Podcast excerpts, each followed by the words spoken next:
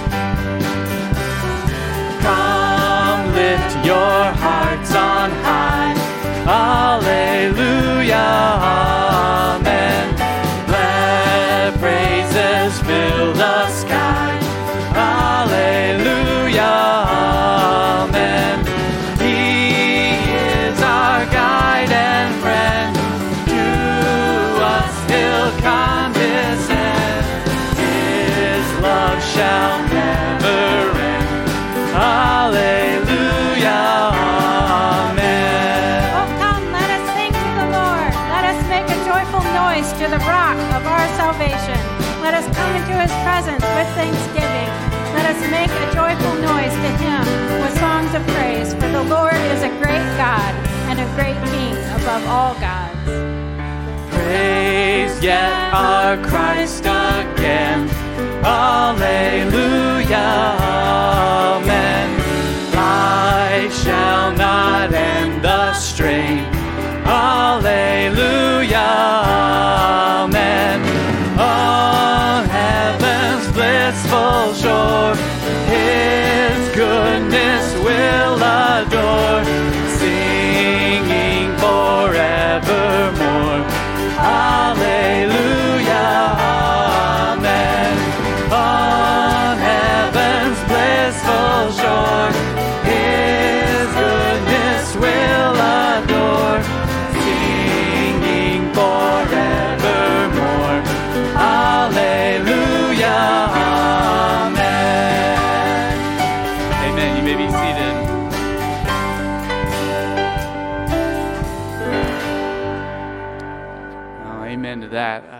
So good to be singing with you all this morning. I'm very thankful that you're here to lift up our Lord and glorify Him together this morning. And if you don't have a reason yet uh, that you've thought of this morning why you should worship God, then let me read to you Psalm 103. It says, The Lord is merciful and gracious, slow to anger, and abounding in steadfast love. He will not always chide, nor will he keep his anger forever. He does not deal with us according to our sins. That alone, whew, that, that's a big deal. Nor repay us according to our iniquities. For as high as the heavens are above the earth, so great is his steadfast love toward those who fear him. As far as the east is from the west, so far does he remove our transgressions from us.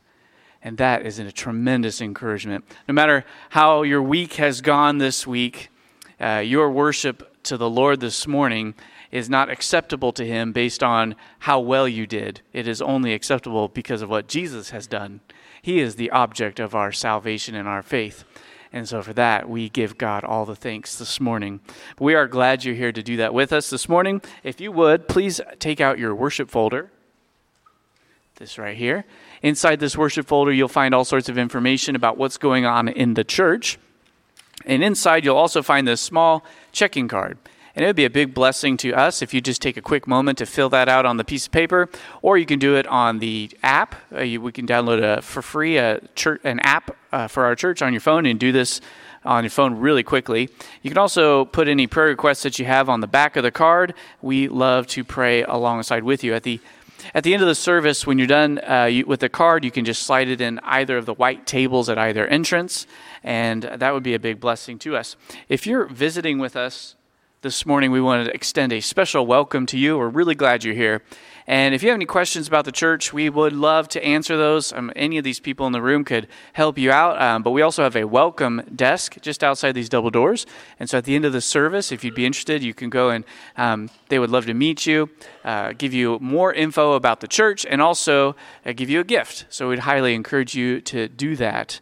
Uh, but we're very thankful that you are here. Now, every month, we like to recommend a resource of the month. And thank you, Season. And so we want to recommend a resource that kind of usually goes along with this, the series that we're preaching on, just to kind of continue supplementing um, some of those topics. And so this is in keeping in vein with the building up the body, but this is a focus on parenting. So the resource of the month is Parenting with Words of Grace Building Relationships with Your Children One Conversation at a Time by William Smith. Now, if you're like me, I just was convicted by reading the title. Um, and it's actually, a, as convicting as the book is, it is equally encouraging. And so this book kind of goes through what is biblical parenting all about? I mean, how would you define parenting? You know, it's often our default to kind of think of parenting as our, our job is to help our kids when they're struggling with problems and to help them become better citizens of society or hopefully Christians one day. Or maybe we view parenting as it's just a simple job of like, I'm, I got to teach my kids what not to do and what to do. And, um, whenever there's tension in the family, it's my job as the parent to help alleviate that. You know, when my when my desires war against my child's desires. But this book says no, that is not the goal of parenting.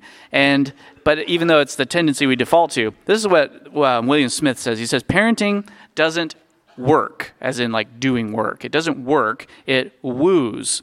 The point of parenting is not that things should work better in our homes, that life would be a little easier, and that things would run more smoothly.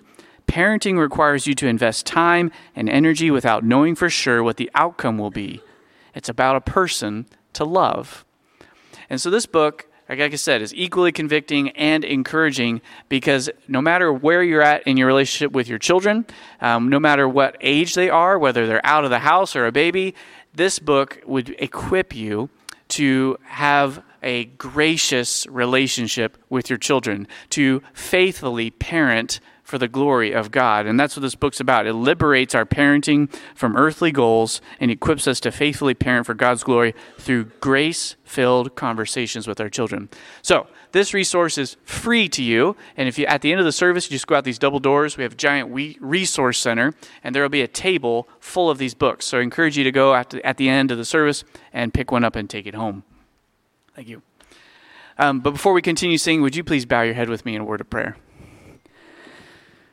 Father, we are so thankful, especially after thinking just about the sins and struggles of parenting. So thankful that you do not deal with us according to our sins and our iniquities. That you are so gracious and that you forgive us fully and completely, that our sins are far removed from us as far as the east is from the west. And Father, I pray that you would uh, just overwhelm our hearts with joy this morning, put a song on our lips because of that. And I pray that you would help us also to live like that, to emulate you in being kind and forgiving to our children and to others, just as you have done so to us. And so, Father, I pray that you'd help us to focus our hearts and attention upon you this morning, that you would overwhelm us with a sense of joy that, uh, because of who you are and what you have done. We ask this in your Son's name. Amen. Well, if you're able, would you please stand with us as we continue to sing and celebrate the faith we have in Christ?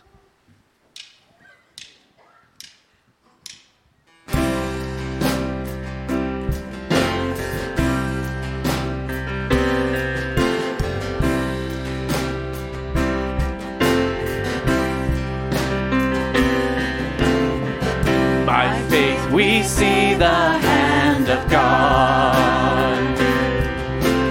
light of creation's grand design.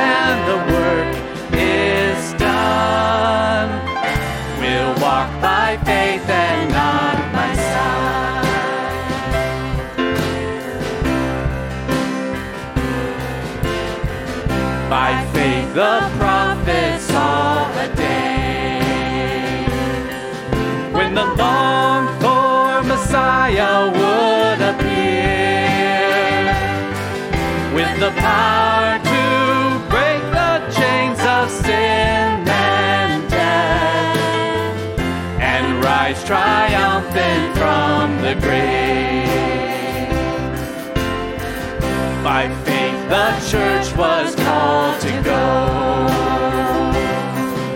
In the power of the Spirit,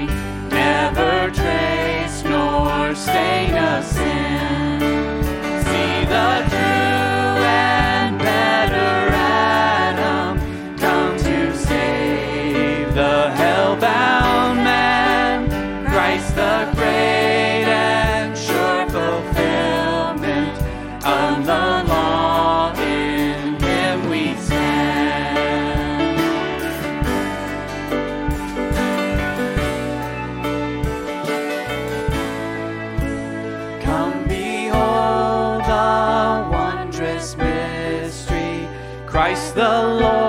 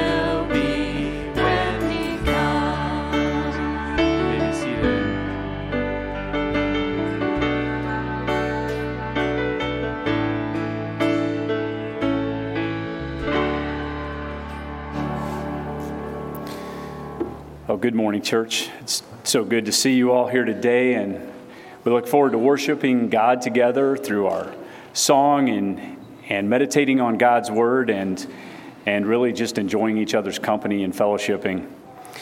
I will go ahead and dismiss uh, children nursery through kindergarten to head to children's church. Just make your way to the back of the room, and you will be uh, directed from there. Would you join me in prayer now? Oh, Father God, as we humbly approach you in prayer this morning, we ask that you help us to set aside all our earthly distractions and focus our hearts and our minds on you. As we read in Isaiah, even as the heavens are higher than the earth, your ways and your thoughts are that much higher than ours. And so we ask you for an outpouring of your Spirit in our congregation today as we seek to bring glory and honor to the name of Jesus. And Father, we do confess our own frail humanity and our sinfulness. Thank you for providing forgiveness for us through your Son. Jesus, thank you for willingly leaving heaven and the companionship of your Father to come to this sin filled earth and show us what perfect obedience looks like. Thank you for going to the cross and providing atonement for the sins of mankind and rising again from the grave on the third day and ascending to the Father. And even now, you are interceding on our behalf. So help us as believers to abide in that uh, glorious knowledge. We all come today with varying levels of needs and concerns, and for some, their cups are overflowing with abundance, and for others, their cups may be about empty. Father, we ask that you would meet each of us where we are today and teach us from your word. Our hearts do go out to the Schlappy family and to Roger with the passing of Lynn, and we pray that you would be especially near that family this week. We pray that you would bring comfort to them in their time of grief, and we pray that as a church we would come alongside them. So we pray that you'd bring mercy where it's needed today, bring correction where it's needed, and bring renewal of our minds.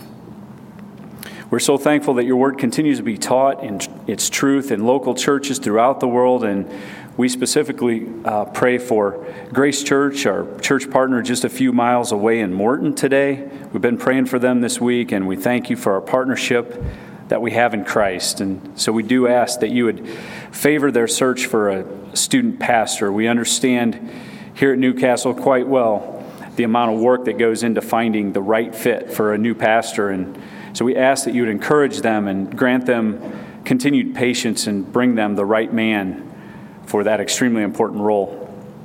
We do pray that in the meantime, their students would continue to be taught well from your word and that parents would be encouraged by the fruit they see in their children. This week, we've enjoyed praying for our, our brother Scott Cruzy as he continues to serve in such a vital role with the Fellowship of Christian Athletes. And what a ministry that is. Thinking about almost 40 huddles now getting started in our area and, and hundreds and if not thousands of students that are eager to learn how to do sports God's way. And it's not only the students, but it's also coaches who are being discipled and taught how to honor the name of Jesus through their everyday actions and, and their everyday life. And so we ask that you'd bless Scott's ministry and we ask that you'd encourage him where he feels that the work is, is never ending. We pray that you'd renew his heart and his mind and just continue to bless his work with your favor, Lord. So now we look forward to opening your word and being taught these truths. We're so grateful for Pastor Kevin's study and preparation this week to teach us today, and so we ask that you would guide his message now. We ask all these things in the name of Jesus. Amen. Please, if you're able, please stand with us as we make this song our prayer going into hearing the preaching of God's word. Prepare our hearts,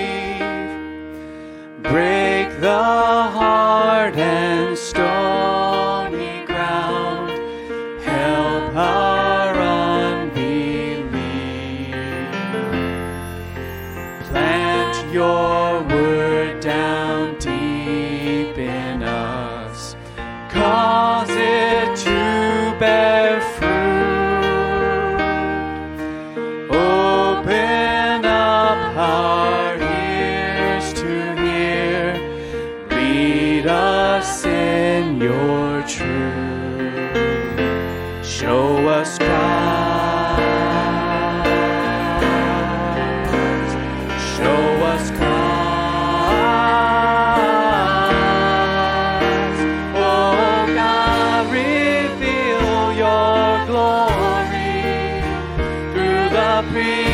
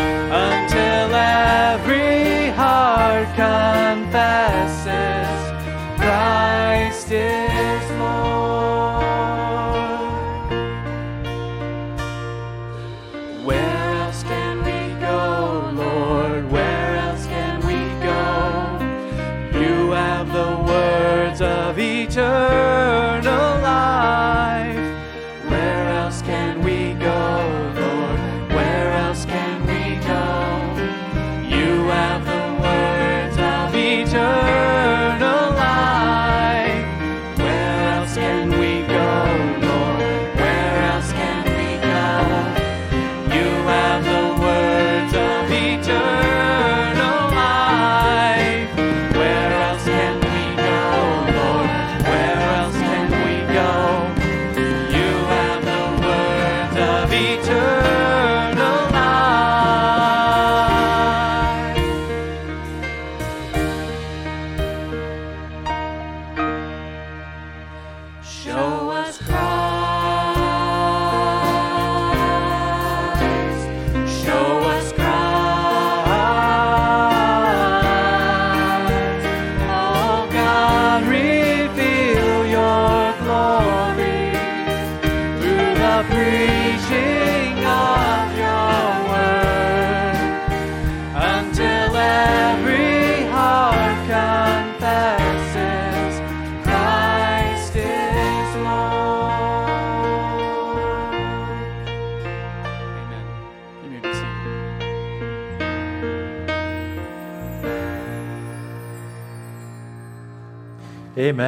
That is such a great prayer to sing together before the preaching of God's word. I don't know what's going on in your life, if there's suffering, but God intends for the preaching of his word to bring you a vision of the glory of Christ so that you would know beyond a shadow of a doubt at the end of this message that Christ is Lord even over your suffering. I don't know what battle of sin that you are fighting right now this week, what relationship or conflict you are enduring, but Christ is Lord over that as well. Oh, may God show us Christ so that through the preaching of his word, every heart would confess Jesus is King. Jesus reigns and rules and is worthy of my worship, even in whatever I'm going through today. What a great prayer. What a great prayer to prepare our hearts for the preaching of God's word. Well, let's take our Bibles and continue our worship by opening our Bibles to Ephesians chapter 4. If you don't have a Bible with you, just raise your hand, nice and tall. We have Bibles. We'd love to give you a copy of God's word that you can use in today's service or even take home as our gift to you today. So today we're going to conclude Ephesians chapter 4 by getting very, very practical and talking about the difference that our salvation makes in our relationships with each other. So, our new identity in Christ, this, this new uniform of Christ like love that, that God has put on for us and given us the mind of Christ, this new identity in Jesus necessarily changes how we interact together as Christians. So, as we read through Ephesians 4, please consider how you think and act, how you walk and talk with other believers, with other people around you. Ephesians 4 is first focused on the unity of God's church together and the relationships with other Christians before it can be applied to non Christian relationships. So think specifically this morning about how you think about and how you talk with and how you relate with other Christians, even in our own local assembly here at Newcastle Bible Church. Do your relationships with others look more like the world's relationships with the world, or does it look more like the worthy walking that's consistent with Ephesians chapters 1 to 3? When you speak your mind, what thoughts or beliefs are exposed? How can our relationships with each other rightly reflect the glory of Jesus and his saving grace? You know, one pastor, when he preached through this section of Scripture, he titled his sermon, How to Use Social Media Like a Christian.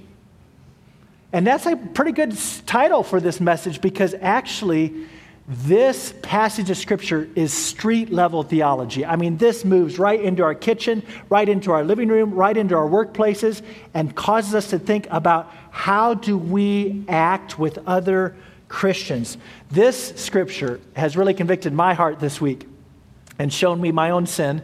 So it's just my joy to help do that for you as well. So, no, we, are going to pray for expectant, dependent, teachable hearts as we come to God's word with a prayer that He would change us and show us His glory. So, if you're able to stand, we're going to invite you to stand one more time for the public reading of God's word. I'm going to read from the ESV translation beginning in Ephesians chapter 4, starting in verse 20, just to pick up the context. Ephesians 4:20.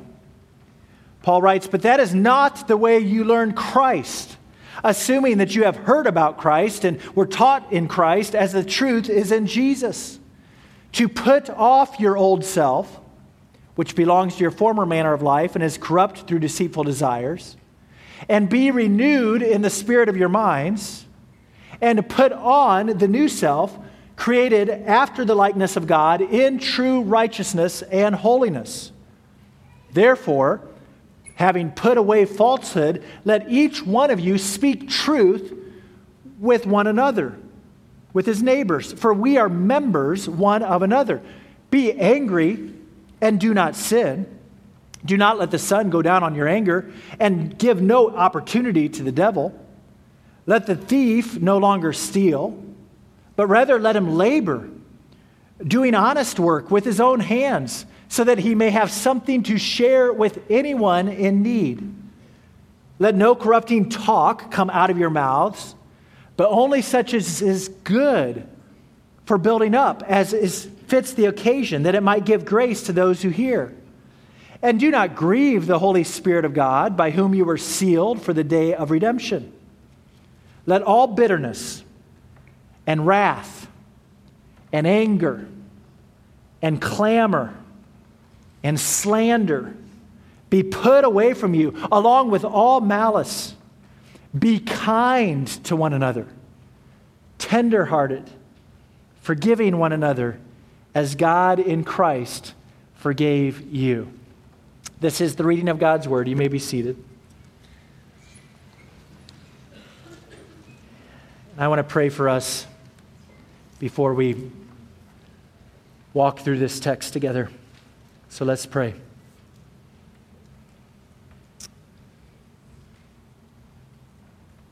Father, we're so thankful that you are a God who speaks. That you are not silent, but you speak right into the shoe leather of our relationships and you, you show us what does it look like practically to love others the way you have loved us. So, Father, I pray that you would truly answer our prayers and change us through this message that that you would use your word in our hearts to change how we think and renew our minds so that we would be put off the old self and the flesh and we would put on Christ's likeness and true righteousness and holiness. Oh God, if you would do that, then we will be the most joyful people, the most loving people, the most satisfied people, for we will have seen your glory. So we wait eagerly. Remove all distractions and empower the preaching of your word by the power of your Spirit, we ask. Amen. Well, last Sunday, verses 22 to 24 revealed the three part the three part lesson in the school of Christ for how to change. Do you remember the three ways that Christ has made us and recreated us new in Christ? In verse 22, he commanded us to put off the old self. That means die to self and die to anything that's going to cloud your vision of the glory of Christ. And then he says, be renewed in verse 23 in the spirit of your mind, meaning be converted by God's spirit and receive the mind of Christ. And then verse 24, put on the new self which means practically live out this miracle of Jesus inside you. These are the three necessary steps of repentance to put off the old, to believe gospel truth, and to put on the new. It's kind of like a three legged stool. All three legs are necessary, right, for that stool to be functional. A one legged stool or a two legged stool is always going to be out of balance. A stool must have at least three legs before it can fulfill its intended purpose. And so, likewise, true repentance or true change that pleases God must always follow the pattern of verses 22 to 24. Biblical repentance is a change of mind that creates a change in behavior. So, if you just put off, if you just stop sinning, but you haven't changed your mind, you, you haven't put on new habits of righteousness and holiness, then you haven't really changed yet. You haven't repented yet. You're just simply a sinner between jobs. Or, on the other hand, if you say, well, I'm just going to work really, really hard to try to put on and, and, and try to really start obeying a whole bunch of rules, but you have not been renewed in the spirit of your mind, you have not received a new way of thinking from Christ, then you will only be a religious legalist. True repentance that comes from God is deeper than behavior modification. Change that pleases God is always a result and an overflow of our salvation. And therefore, it necessarily includes all three steps. For after all, when you are saved, Christ uh, crucified your old self. He put that old self away from you. He crucified your old sin nature of the flesh. Your hard hearted thinking of the sin nature was replaced with a tender heart, a converted soul. And God made us a brand new person, all in the likeness of Christ Himself. So, therefore, a worthy walk of repentance will always follow the same pattern. I don't just stop sinning, I start obeying God because I've been brought to believe something new about God or something more glorious about His grace than I ever believed before. Any change in your life that does not flow from a converted heart or a supernaturally re- renewed mind will never please God. So, after Paul reveals this pattern for spiritual transformation in verses 22 to 24, then the rest of the chapter goes on to give five examples or five expressions of this pattern of repentance worked out in our interpersonal relationships. As we walk through verses 25 to 32, I want you to look for this repeated pattern of what, com- what Paul calls us to put off, what he calls us to put on, and what mindset or what truth he causes us to believe so that would be fueled in this putting off and putting on in our walk. So these convicting verses combine to teach us how Jesus supernaturally transforms your relationships from selfishness to love, all by his amazing grace. This is such good news. Now, admittedly, those of you who have been around Newcastle for a while, you know this. I was heavily tempted this week to preach one message on each of these five different sections. But that's not what we're going to do today. I've done some of that before, and some of those messages, I got a whole message on anger, and a whole message on giving, and a whole message on work, and a whole. some of that is on the back of your notes page if you want to do that. But today, we're just going to briefly consider all five of these relational ethics so that we can see in one big picture how Jesus is able to supernaturally transform our relationships with others from selfishness to love. So let's begin in verse 25, where God's grace transforms our relationships from deception to truth. Look at verse 25. Paul says, therefore, in other words, stop. What's the therefore, therefore? Well, since God has made you a new person in Christ, since your new way of living should flow out of the new person or the new identity that Christ has made you to be, your life should no longer be characterized by lying or deceit. That's how evil people live. Evil people go from bad to worse, deceiving and being deceived. 2 Timothy 3:13. Sinners are the ones who exchange God's truth for a lie or what verse 22 calls deceitful lust. Because every unbeliever is enslaved to the devil's demonic deception. But Christians, Christians should no longer live like non Christians do. We have been made new in Christ. We have been transferred from the kingdom of the darkness to the kingdom of the truth. That's why verse 25 says, Therefore, having put away falsehood, let each of you, Christians, speak the truth to his neighbor, for we are members one of another. Verse 25 is actually quoting an Old Testament text from Zechariah chapter 8, verse 16.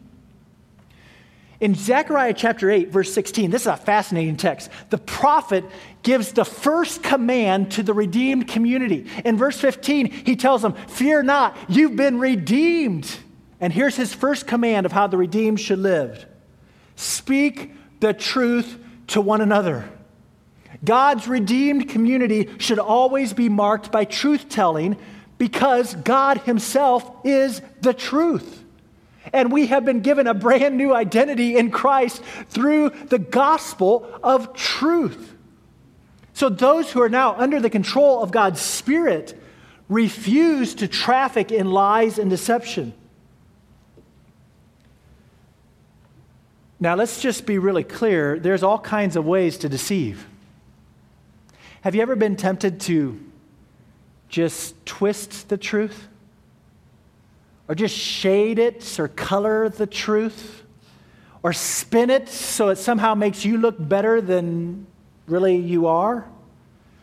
See, no spinning, no shading for selfish gain, no flattery, no exaggeration, no purposefully withholding information so as to mislead or misrepresent reality. Anyone, please listen, church, anyone whose life is a habitual flow of deception and lying is not truly saved. The example of Ananias and Sapphira in Acts chapter 5 should be enough to convince us how seriously God takes truth telling in the church. So, Christian, are you practicing a habitual pattern of speaking the truth? Is your yes mean yes? Does your no mean no? Anything more than that is evil. Does your speaking accurately represent God's reality all the time?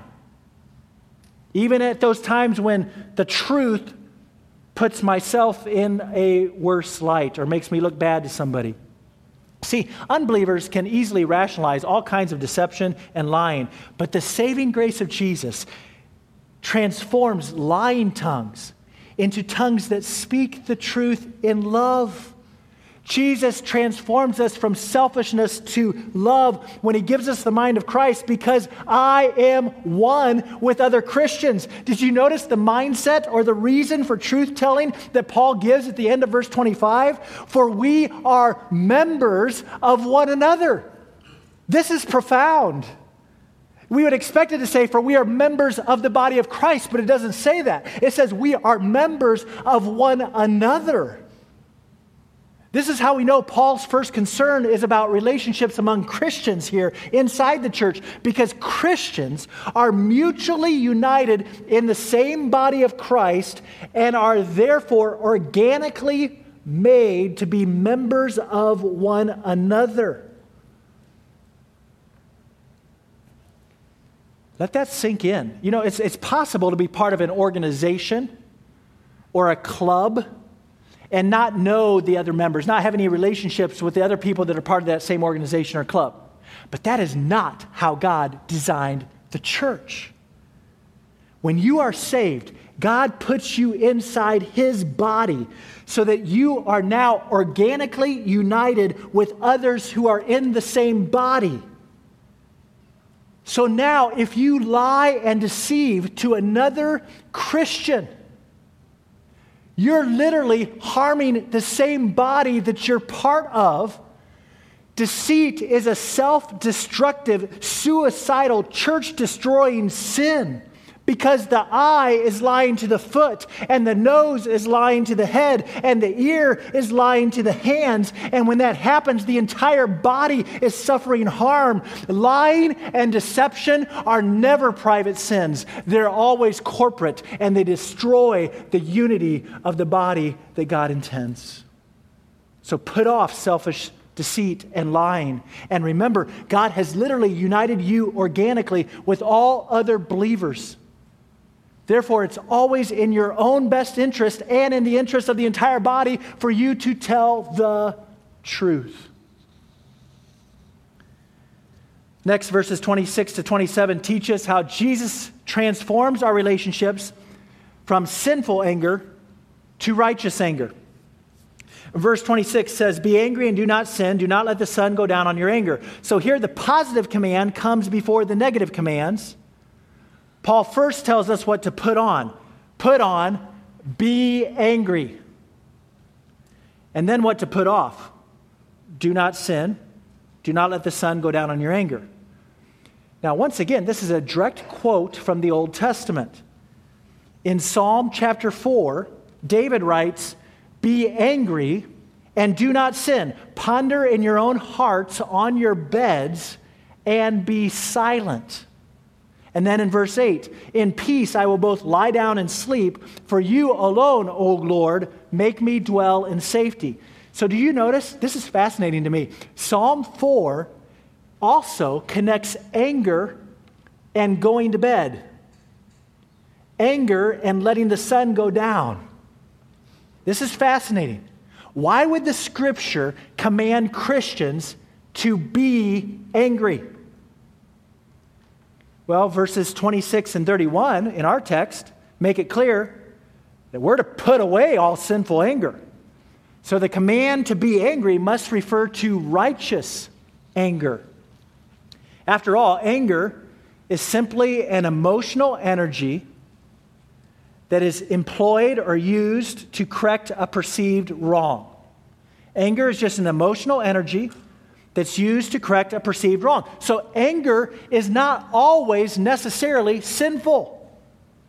Anger that is unselfish and based on love for God and love for others is righteous. This is the kind of anger that God has against the wicked every day. God doesn't just permit righteous anger, God actually commands believers be energized emotionally to pursue his justice out of love for God's name and out of love for the eternal good of others. There is such a thing as righteous anger. Use your emotional energy to better love God and love others and pursue the righteousness and justice that God intends. But most of us, in our personal experience, unlike God, we sin with our anger, don't we? I know I do. See, when God gets angry, He's always in control of His anger, but when I get angry, I allow anger to control me. And most often, our sinful anger is caused not by offense against the glory of God, but it's caused by my offended pride. My ego has been offended rather than a concern for God's glory and others' eternal good. And so we use the emotional energy of anger sinfully, selfishly. And we sin by either blowing up with our anger or clamming up with our anger. And, and both of those sinful ditches fail to use the God given energy of anger to better love God and better love others. So Paul writes, Be angry, but do not sin. And then he gives two Christ centered beliefs that should tra- transform us from a selfish anger to a loving anger. He says, Do not let the sun go down on your anger and give no opportunity to the devil. Translation Oh, church, you need to understand that prolonged anger is deadly. Even anger that starts with righteous anger will quickly sour and become sinful if you keep replaying the tape in your mind and nursing the offense. Do you ever do this? Your pride gets offended, or you take vengeance into your own hands and you try to play God, and you allow some perceived wrongdoing to just boil and seethe inside of you for days and days. Oh, loved ones, Dear Christians, this is not consistent with our new identity in Christ. Our church needs this reminder today. Please listen to this text. Christians should never be the most angry people on the planet. We've been made alive with Christ, church. We've been forgiven of all of our sins. We've been welcomed into the very presence of a God who is holy and just, who will take vengeance and will make all the wrongs right in the end. Yes, it is at times right to become angry, but it is always deadly to hold on to your anger. Because whenever you hold on to your anger and you nurse it and you cherish it and you turn that anger over and over, your whole soul shrinks to the size of that emotion of anger, and you give Satan an opportunity to twist and distort the truth, to deceive you through your blindness of your offended pride and usher you right into the unity killing expressions of pride, bitterness, self pity, slander, and revenge. Satan doesn't cause our anger, but Satan loves to use our prolonged anger to blind us with bitterness and to have a field day of division within the body. So, church, remember this. This is the, the renewal of the mind. Prolonged anger has vertical and demonic effects. Jesus transforms angry hearts so that now, by the power of the gospel, we can resolve anger quickly in the same day that the anger comes. And, and when we still go to bed at night with injustice that has not been resolved, we can lay our head down on our pillow with faith in a sovereign, righteous God who promises to make it all right in the end. And we can sleep in peace because we are trusting God with the injustices of our lives rather than seeking to make others pay on our own demand. Next, verse 28 teaches how God's grace transforms hearts from stealing to sharing. Again, I want you to see the threefold pattern here. Let the thief no longer steal, but rather let him labor, doing honest work with his own hands so that he might have something to share with anyone in need. So what's the put off? Anybody tell me what's the put off in this verse? Stealing, right? What's that mean? That's just taking something that doesn't belong to you. By the way, did you catch this? Stealing is just covetousness in action. Stealing is just greed in action. This is how unbelievers live. We, we studied that a couple weeks ago. Well, what's the put on? If the put off is stealing, what's the put on? You might be tempted to say hard, honest work, but that probably doesn't go far enough because even unbelievers can value hard, honest work that accumulates wealth for oneself over time. Only Christians have spiritually renewed minds that believe that my money is for serving others, not for me. God's ultimate purpose for our wage earning is always sacrificial generosity, not selfish accumulation. We're some of the richest Christians in the history of the planet. Let's make sure our minds are renewed. A thief is no longer a thief once he honestly earns enough money to sacrificially start to give to others' legitimate needs. He doesn't just work to have, he works to give. Oh, there are so many ways, creative ways, that unbelief tempts our hearts to steal today. We overcharge for our services. That's stealing. We don't pay our employees what we should. That's stealing. We join the great resignation of our time, which is basically just a code word for saying we don't work as hard as we used to work, and we slack off, and we no longer care so much about making our employer successful for the glory of God. That's stealing. Stealing adopts the unbelieving mindset that's very, very common today the unbelieving mindset that my job and my employer exists to serve me. That's stealing. Because you refuse to recognize that my faithful, honest work is an expression of my worship to God. So Jesus transforms our relationships from selfishness to love when our minds are renewed with the desire to share with others, just as God has graciously shared with me.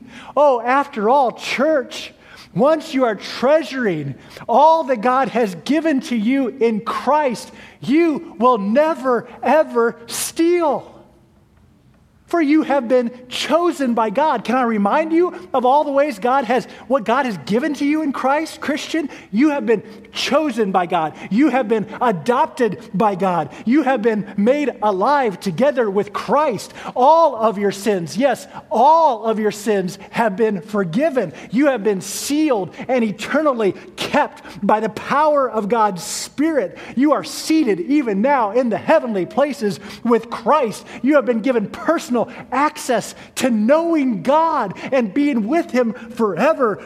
You've been lavished with the immeasurable love of Christ. Ephesians 3:19 says, "In Christ you have been given all the fullness of God himself."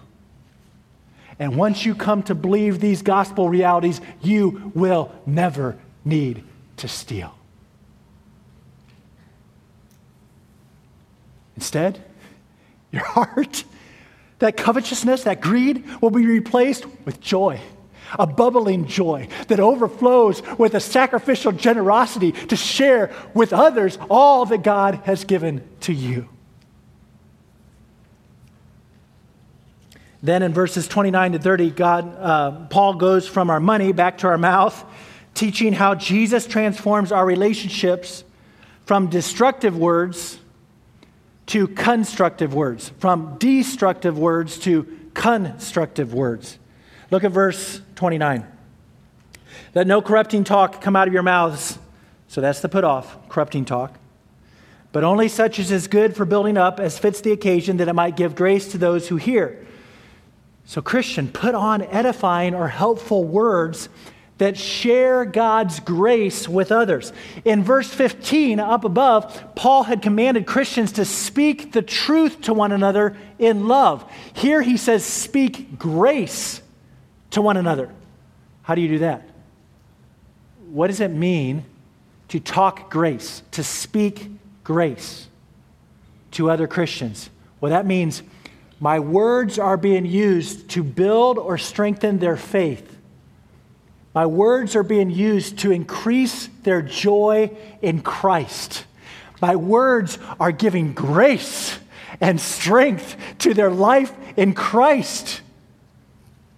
Now, I know for me, this week, this verse was very, very convicting, very humbling. I confess to you, I don't live like this in my home with my family. It's not good, it's not befitting of a Christian. Corrupting talk, what, what does that mean? Corrupting talk. It, it literally, the word corrupting means rotten or foul. You know, uh, a couple years ago, uh, we, in, our, in our home, we accidentally tripped a circuit breaker. We didn't know we had done it, but that circuit breaker was supplying electricity to our freezer, and that freezer was full of meat. So we, we tripped this circuit breaker, cutting off the power to the freezer, and we didn't know it. And then we left for a two week vacation. And we got home after two weeks and we walked in the house. You know how it is. You come back, you're so glad to be home, and you walk in the house. And, and we, we were immediately met with this putrid odor. I mean, honestly, if I, if I think about it too long right now, it'll still make me want to gag the, the meat had bled out the bottom of the freezer, and there's a pool of blood on the floor. The eye watering stench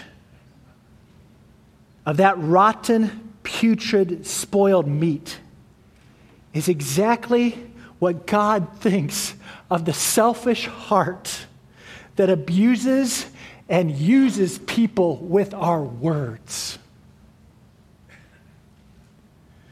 This kind of speech has no place in the heart that has been renewed by God's grace. After all, what renewing truth does verse 30 give to motivate uh, grace, grace gift words and life giving words among Christians? He says, Do not grieve the Holy Spirit of God by whom you were sealed for the day of redemption. Translation My sin grieves God. Our relational sins towards one another in God's family doesn't just harm these other people, it sickens God.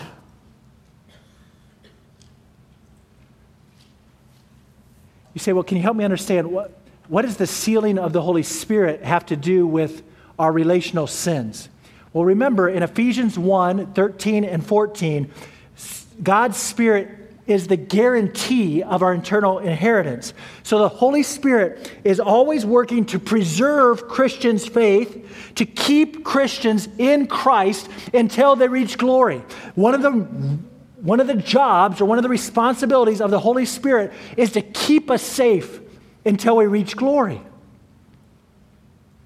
But whenever Christians lie to each other, whenever Christians nurse sinful anger, Uh, when, whenever Christians steal from each other or tear down one another with our rotten words, Christ's body is torn down. It's not built up. Christ, Christ's body is divided and, and, and split apart instead of united. And all these relational sins work against the keeping ministry of God's Spirit among us.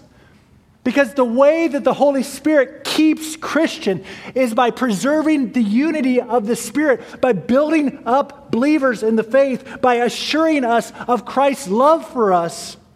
But all these relational sins work directly against the Spirit's keeping and therefore grieves and sickens God Himself.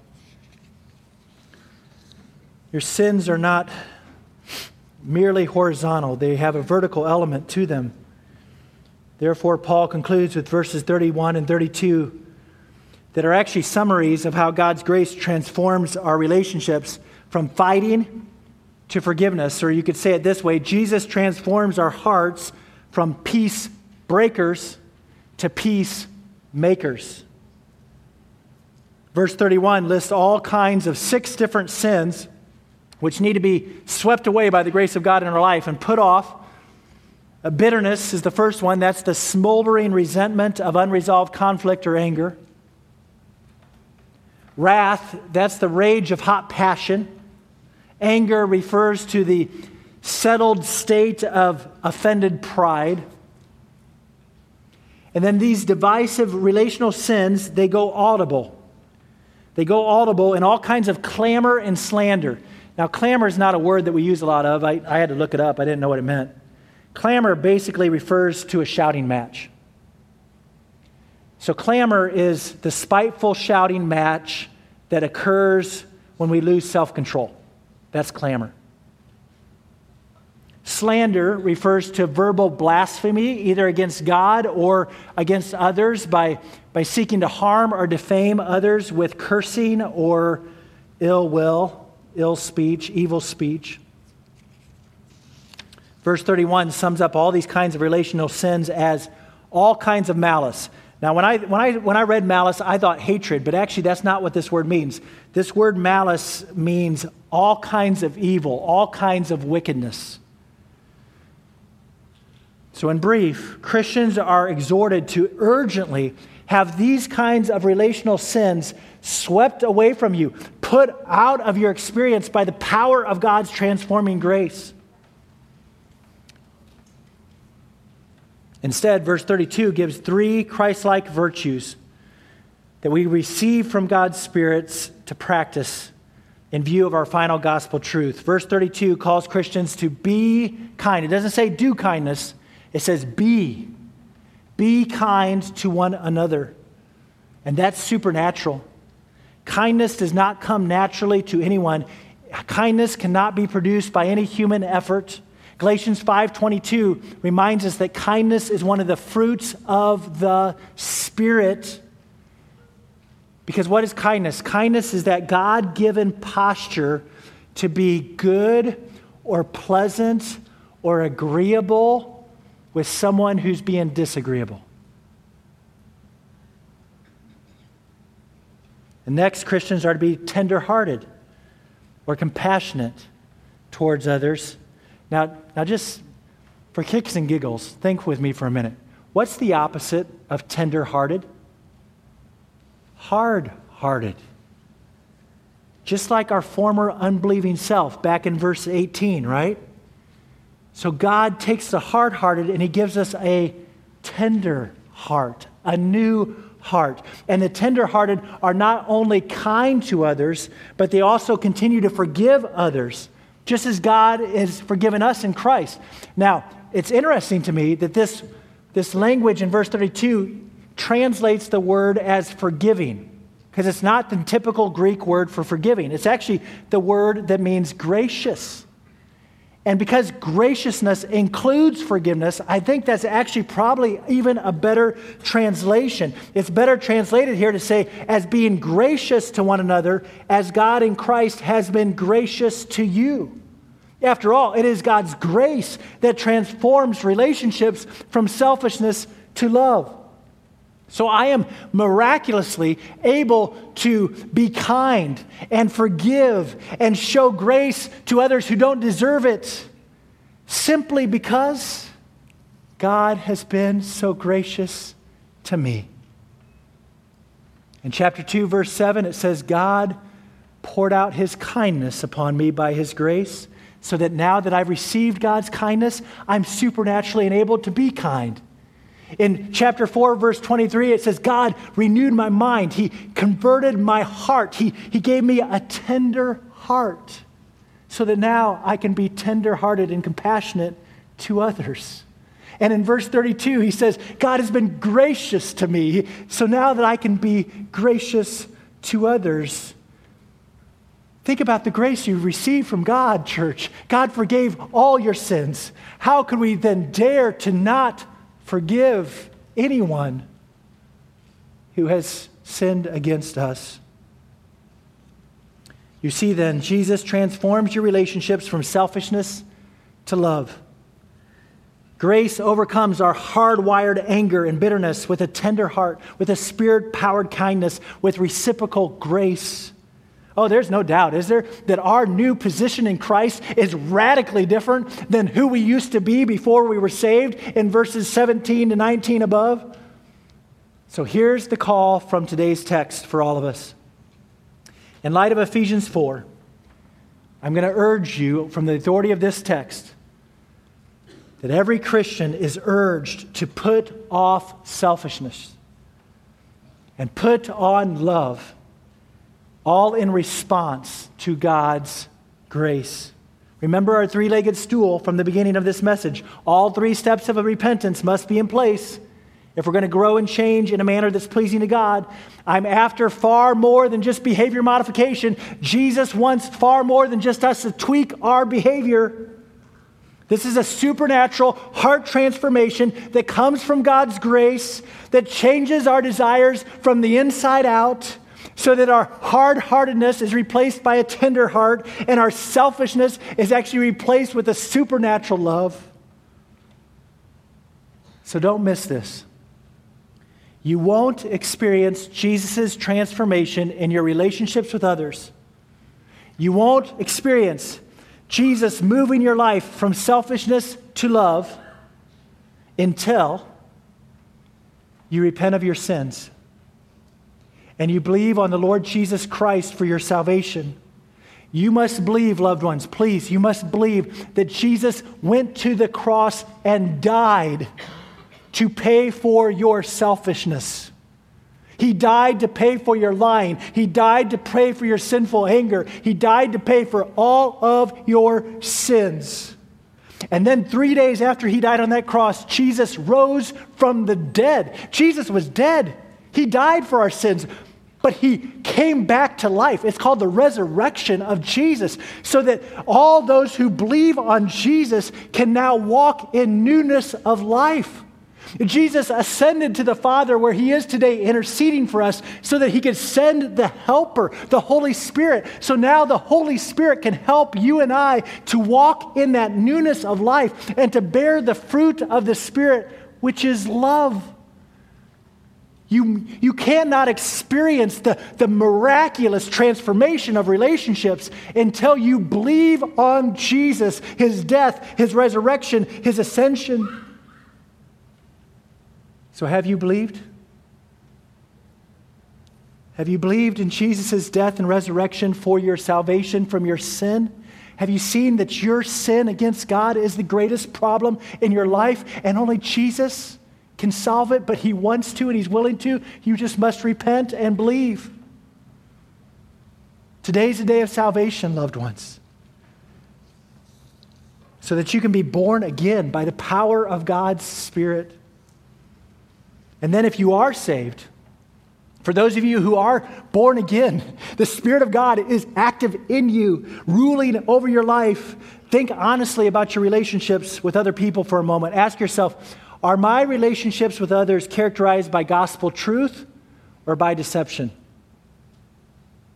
Are my relationships with others characterized by sinful anger or by self control and faith in a sovereign God regarding the injustice around me? Are my relationships with others characterized by stealing or sharing?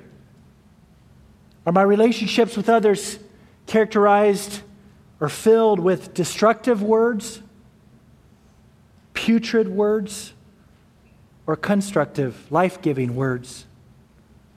Are my relationships with others filled with fighting or forgiving? You will never be able to put on Christ likeness in your relationships until your mind has been renewed and washed with the gospel realities that Paul has taught us today.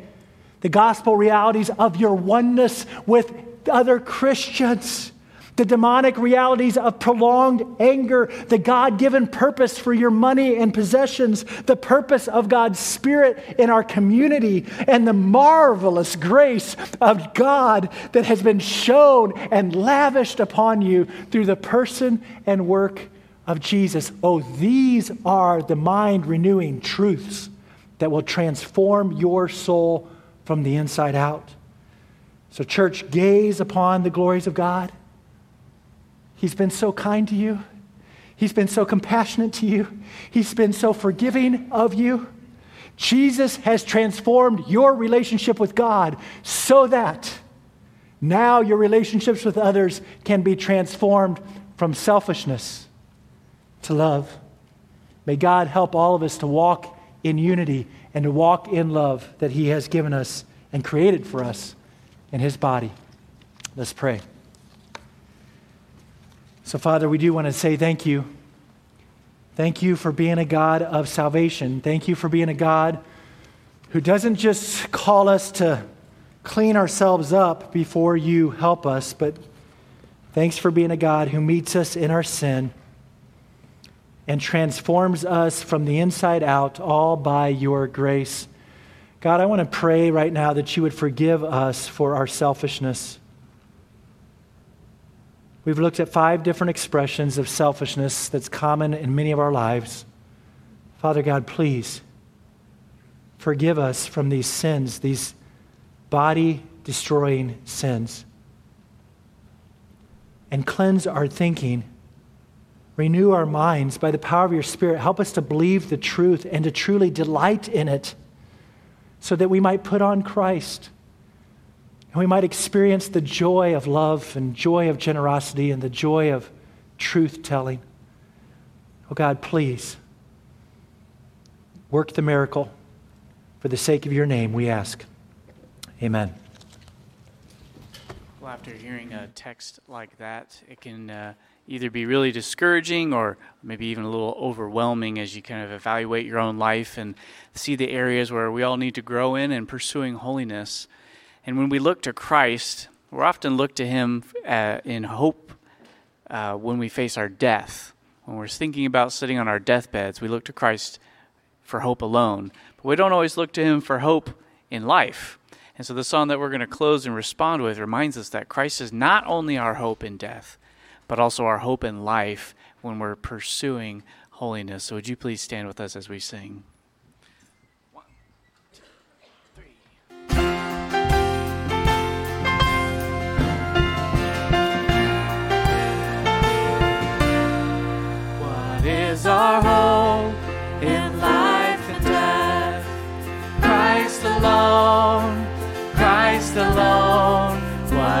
Our only confidence? That our souls to Him belong, who holds our days within His hand. What comes depart from his command? And what will keep us to the end? The love of Christ in which we stand.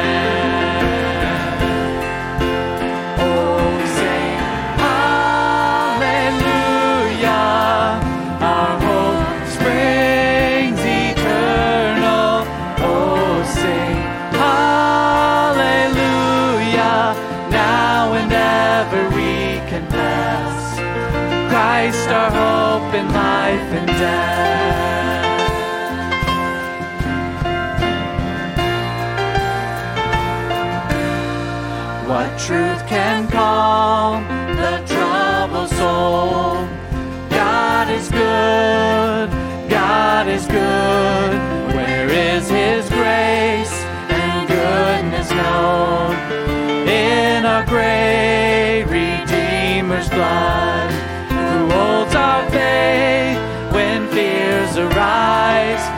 stands above the stormy trial who sends the waves that bring us nigh unto the shore, the rock of Christ.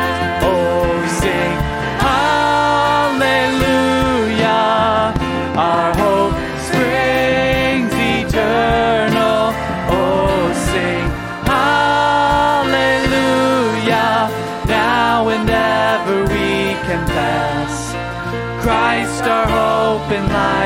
life